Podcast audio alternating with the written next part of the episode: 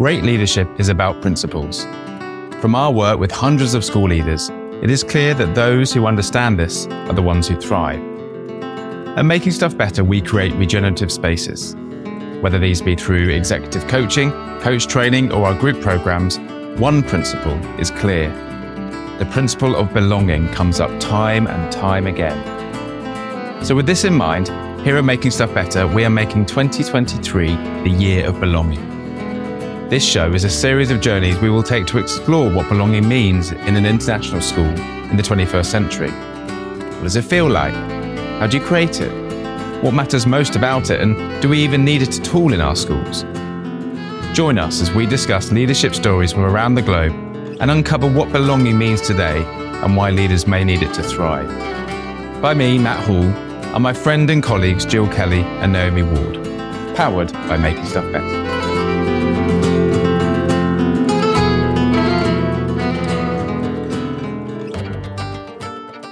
Hello, folks. Just jumping on because we are increasingly being asked by colleagues about how they might create more regenerative conversations in their setting. Similarly, lots of people are asking us about how they might bring coaching into their schools, or they may be asking us about how they might train as a coach themselves. Well, with that in mind, I'm delighted that we're going to be running a two day online training in Prologue. Prologue is our introduction to coaching for educators, and it's going to take place on the 6th and 7th of June. It's for you if you know about the power of coaching, you want to bring a more coach like being and thinking and doing into your leadership, whatever your role in your setting is. I guarantee it will be an enriching personal development experience and you'll really deepen your connection to yourself and to others. So you're warmly invited to join us. We'll be meeting online from 7 a.m. to 1 p.m. BST. Loads of breaks as we go on the 6th and 7th of June. The link to find out more and to book is in the show notes, or you can go to msbprologue.eventbrite.co.uk. And as an MSB podcast listener, if I can say that, you will get £50 off if you enter the code MSB podcast as you check out. The training is going to be facilitated by Naomi and Gill, who also, as you know, host the podcast and are really, really good at this work. They really know what it is to coach. They really know what it is to work in schools. And the combination of those two things creates a really great training experience. It'll be really good fun, highly engaging, very interactive, and I hope hugely useful to anyone thinking about bringing coaching to their school or just looking to develop their ability as a coach themselves. We hope to see you there, but let's get on with this week's show. Yeah, you mentioned a couple of times, Mel, about belonging being an outcome. Can you just explore that a bit further? What do you mean by that? When I've been thinking about belonging, it falls as an outcome. I don't think I had a conscious thought about it. I think I've been thinking about what we do as a school. We, when we do have these conversations at school, what we do, what needs to be there in order for our students to feel a sense of belonging. So it always falls at the end of the sentence, which is why I think it feels like an outcome. Because if I think about what does for me generate a sense of belonging in our students, the, the actions are not to do with the belonging. So for me, the start point is about self. It's about the student understanding themselves and exploring their identity and being secure with their identity so that when they show up at school, they know who they're showing up as. They know that they, they are this person. And then the responsibility of the school as well is to create the space where they can show up as that person and that be accepted and they're known and they're seen. So none of those things to me are belonging as a noun or as a verb. What happens as a result of all of those things being set up, which are actually about different things? Because I think that's about self awareness and strategies for understanding yourself. They're about relational approaches. They're about using students' names correctly. They're about heads up in the corridor and saying hello. They're about connections. So all of those things, I think, are what generates a culture where a student can belong. And so that's, I guess, when I think about what's necessary to generate this, they're all things that prefix or preempt what then comes out as a sense of belonging. And it's really interesting that you talk about belonging to self because often when you look at so many of the models and approaches and the research in this area, you know, a lot of which we are still getting to grips with and, and uncovering. That's so often the start point, the belonging to self. And I wonder if that does that raise challenges for teenagers in particular. Do you think knowing thyself? Okay, yes. yeah, I, it's interestingly the time when the importance of identity and agency and finding your way in the world is right there at the same time as heard and fit in or not showing up as yourself is absolutely where the teenagers are. You know, the painful self consciousness when they do represent as themselves sometimes you feel it. You feel awkwardness. You feel discomfort because our young people are live you can see it on their skin, this not sitting well in their self because this dynamic, this tension is going on inside them. You said earlier that this is a journey for you in 2023 and good luck with cracking it in 2023 because I think this speaks to what has gone on in their lives. It speaks to everything about how much of a secure base they have anyway coming to us at age 11. It speaks to so many factors, how they're coming in and presenting, irrespective of the fact that in those teenage years, they are grappling with issues of self anyway. Never mind actually saying, no, this is me and I'm showing up like this. So it's a massive challenge. I don't think it matters how many programs you put in place or how brilliantly relational or how much of a positive culture you have it's still going to be a tough one to get young people showing up as themselves in the first place. Age old, wherever you are in the world. And then you put layers of cultural layers on top of wherever you are and what context you're in can make that differ. But there's, mm. there is that thing of, we know that the anatomy of the brain doesn't settle down till you're 25. So even at 25, do you really know who you are? And this journey of self exploration goes on for the rest of your life because things happen. That raises a big question about the impacts of how far can you go? You know, what space, what's the container that you're creating in a school to allow that self expression and self awareness to unfold or begin to unfold and they can start the journey. And of course, there's loads of education prior to coming out of secondary school as well. And you mentioned there about, you know, their background. And I wondered also about teachers because in the international school market, you have teachers arriving and leaving all the time. And I was quite curious about that side of belonging in terms of are you consciously thinking, right? Well, I'm sure you have, you know, how you onboard teachers, how you make them feel well when they arrive is the same attention of detail put onto how they leave to go on to their next job, which could be two or three years later. Don't know what your staff retention is like, but you know, you hear statistics around international schools, the average 10 years, two to three years of a teacher.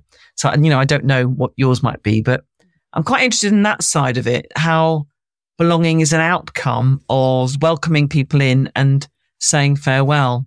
What goes on at your mm. place? I think it absolutely. I think there is a modeling actually that as a staff I would want to nurture in our staff to model what that looks like. And for our new staff, and actually retention's not so much of a problem here. I think in the last couple of years, we have seen quite a large turnover and it tests your culture and it tests the stickiness of how we are when we have a turnover because either there's a, either there's a cultural momentum with the staff that are left that people quickly hook into or there isn't. And suddenly practices start to go off on a tangent and aren't then in, in line with our values driven culture, which is the one we want to nurture. So there is a lot of onboarding. There's a lot of connection on actually on offer.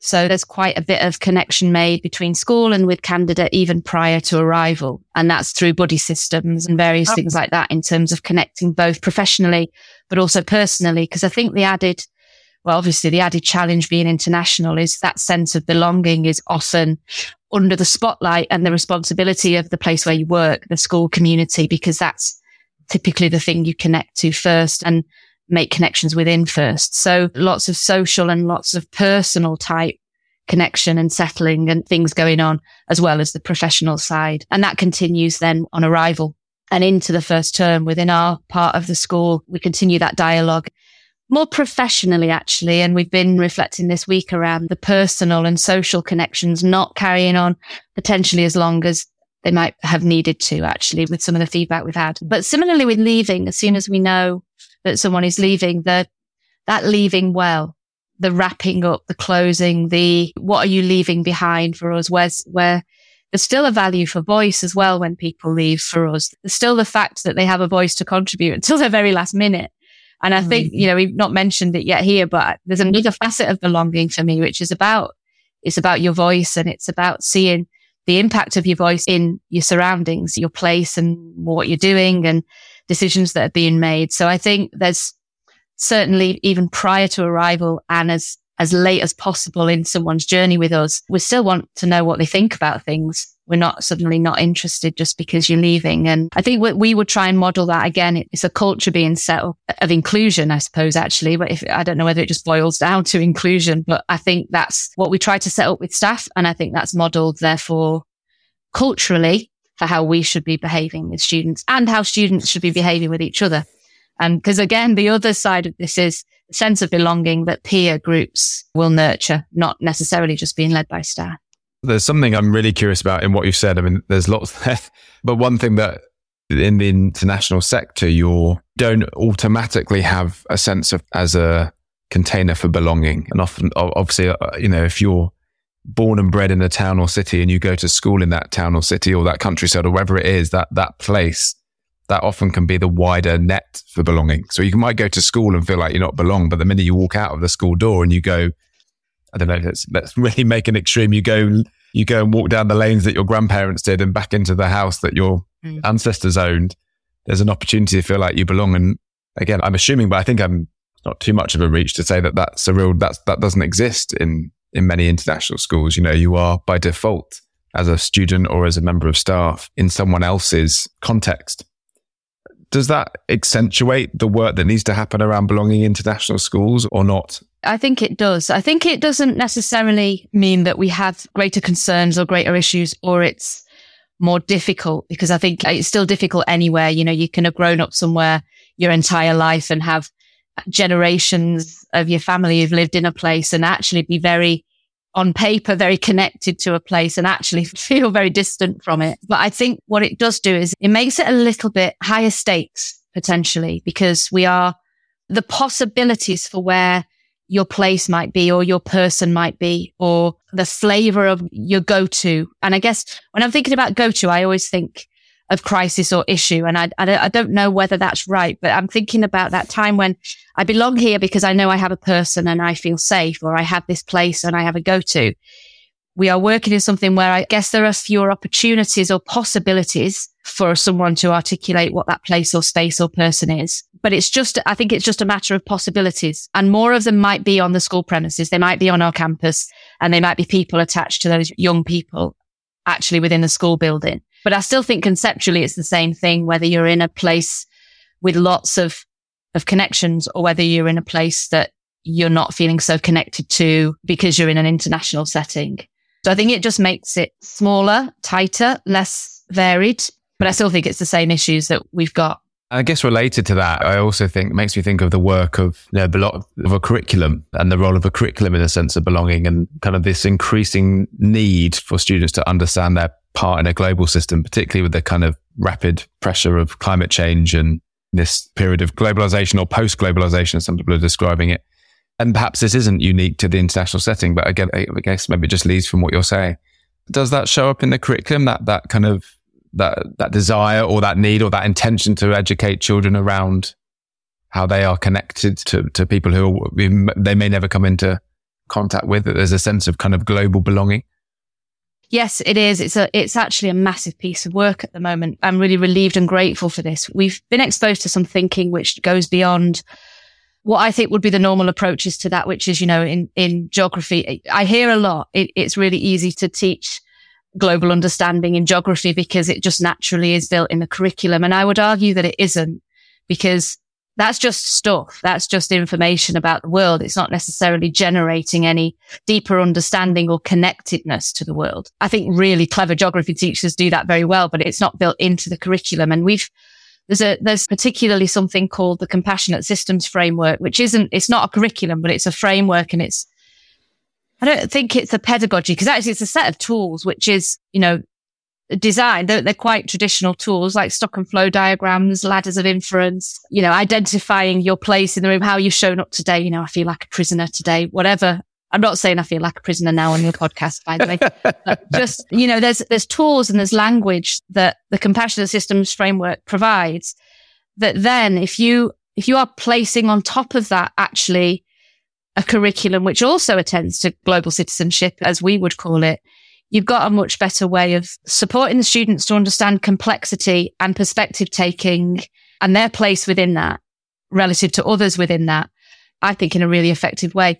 Because the other side of that is the global citizenship curriculum we've got great themes within that. We've, and I actually think this is, it's a massive part of how we are going to get to a point, I think, of having done our best to create a culture of belonging because these five drivers are really what's driving the school as we move forward. And they include intercultural understanding and DEI and fairness and well-being and environmental sustainability. And those five themes, when approached with students through tools that we can derive from the compassionate systems framework, we're looking at something which isn't just learning about different countries. It is about sitting in a space to understand perspectives and looking at cause and effect, but multiple causes and effects across complex systems. That to me is really key. I think in terms of our students being able to see themselves within the world, which is, you know, that, as we said before, a really important start point for generating a sense of belonging in the space where you are. So I think that's, that is absolutely essential. And within the curriculum, they've got to be drivers within the curriculum for that to be felt by everybody and not just consigned to a global citizenship lesson, which is not the direction we want to go in. It's got to be an approach and that type of pedagogy that the, well, some of those approaches within the compassionate systems framework, we've got classroom teachers trying them out in chemistry lessons and lots of them going on in history lessons at the moment. So this agility of thinking, this ability for students to to think in a global and a complex and a difficult way is it's essential. Yeah, and I think what I can hear you kind of referring to there is that is what we often in our work call the kind of thinking, being and doing. You know, the curriculum can take care of the thinking. We can know that we belong and it can take care of the curriculum can take care of the doing, right? There are things we can do to make us feel like we belong or to improve our belonging. But it sounds like what you're getting there is the being is, which is how do we create the feeling? How do you allow a student to feel like they belong and they belong something much bigger, some bigger system than mm. their immediate tutor group or family or whatever it might be? That's not a straightforward, we'll teach you about the world in geography and you'll know what it feels like. It's completely embodied, really. It's, yeah, how, we can think we belong, but if we don't feel like we belong, then it makes a difference. Yes. So, you know, some of the tools are reflective tools. You know, at the very basic, the first thing you do is journaling and as a teacher, when you're learning about this, there's this, there's the staff members who roll their eyes. You also do five minutes of mindfulness because it, it's creating the space inside yourself to be able to clear and settle and then approach some of the more difficult challenges, conversations, processes, whatever it might be. But a lot of the tools are also about self, which is one of the things I think schools do struggle with when you're trying to teach a class. You know, we have well-being classes and that's it's really difficult to teach well-being to a class of 22 students. What does that even look like? But actually some of these tools I get into some of the, the strategies that underpin our students being able to be well because they're generating their own, own strategies for doing that. So I'm very excited about the compassionate systems framework and our global citizenship drivers. And I can hear the excitement and passion and looking at it is it looks like a really simple structure but obviously, there's lots and lots of depth to all of it, particularly around, you know, your own personal anchor and passionate integrity and all of that. Uh, what just popped in my head there? You said this is your second year in running the secondary school, senior school. Clearly, you've got a passion for this and you can see how this is important. And we started talking about how sometimes it's not spoken about explicitly enough. I wanted to move on to a bit about your own leadership and obviously as the head of the school you know, you've got everything that you're responsible for and everyone's looking to you for a steer and a, a direction. I wonder, uh, maybe this is the question is kind of around what might get in the way of you making this explicit or what are the mm. challenges in leading this sort of front on? What's been your experience so far? Has it just been the pace of, has COVID got in the way? I just, yeah, just curious about that, your own leadership. It's interesting because it's a cultural piece. And I think that you actually, if you're leading from your values anyway. There's actually no, there's no barrier to being this. You know, Matt talked about the feeling and the being. There's no barrier to being this and feeling this if that's how you, if that's how you are operating anyway.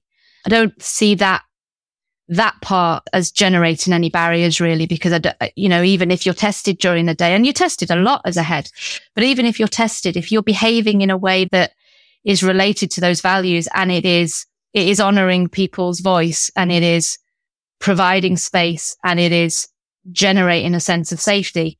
If you're living those things, the culture is being nurtured and others are seeing that and they are taking your lead on that behavior. And, and that's the impact you can have and that wider influence because they then will take that behavior forward. So I think that's just about staying really true. And I know that sounds really cheesy, but it's, it's ensuring that every day you're doing that. I think the barriers in terms of some of the more, I guess the applied part of it, which is the curriculum and the wanting time in the day where students might be able to have a bit of downtime and a bit of reflection time and a bit of non-input time to spend some time doing the thinking or the non-agendaed moments. That's a barrier because that's a tension between the academic curriculum time and we've got, we've got outcomes and we've got expectations and we've got absolutely academic academic demands to attend to. We, you know, we want to do a very good job around that, but there's, that's part of the tension. So I think the barrier around creating this during the day, not necessarily geographically, although geographically as well. Where do you do that in the building?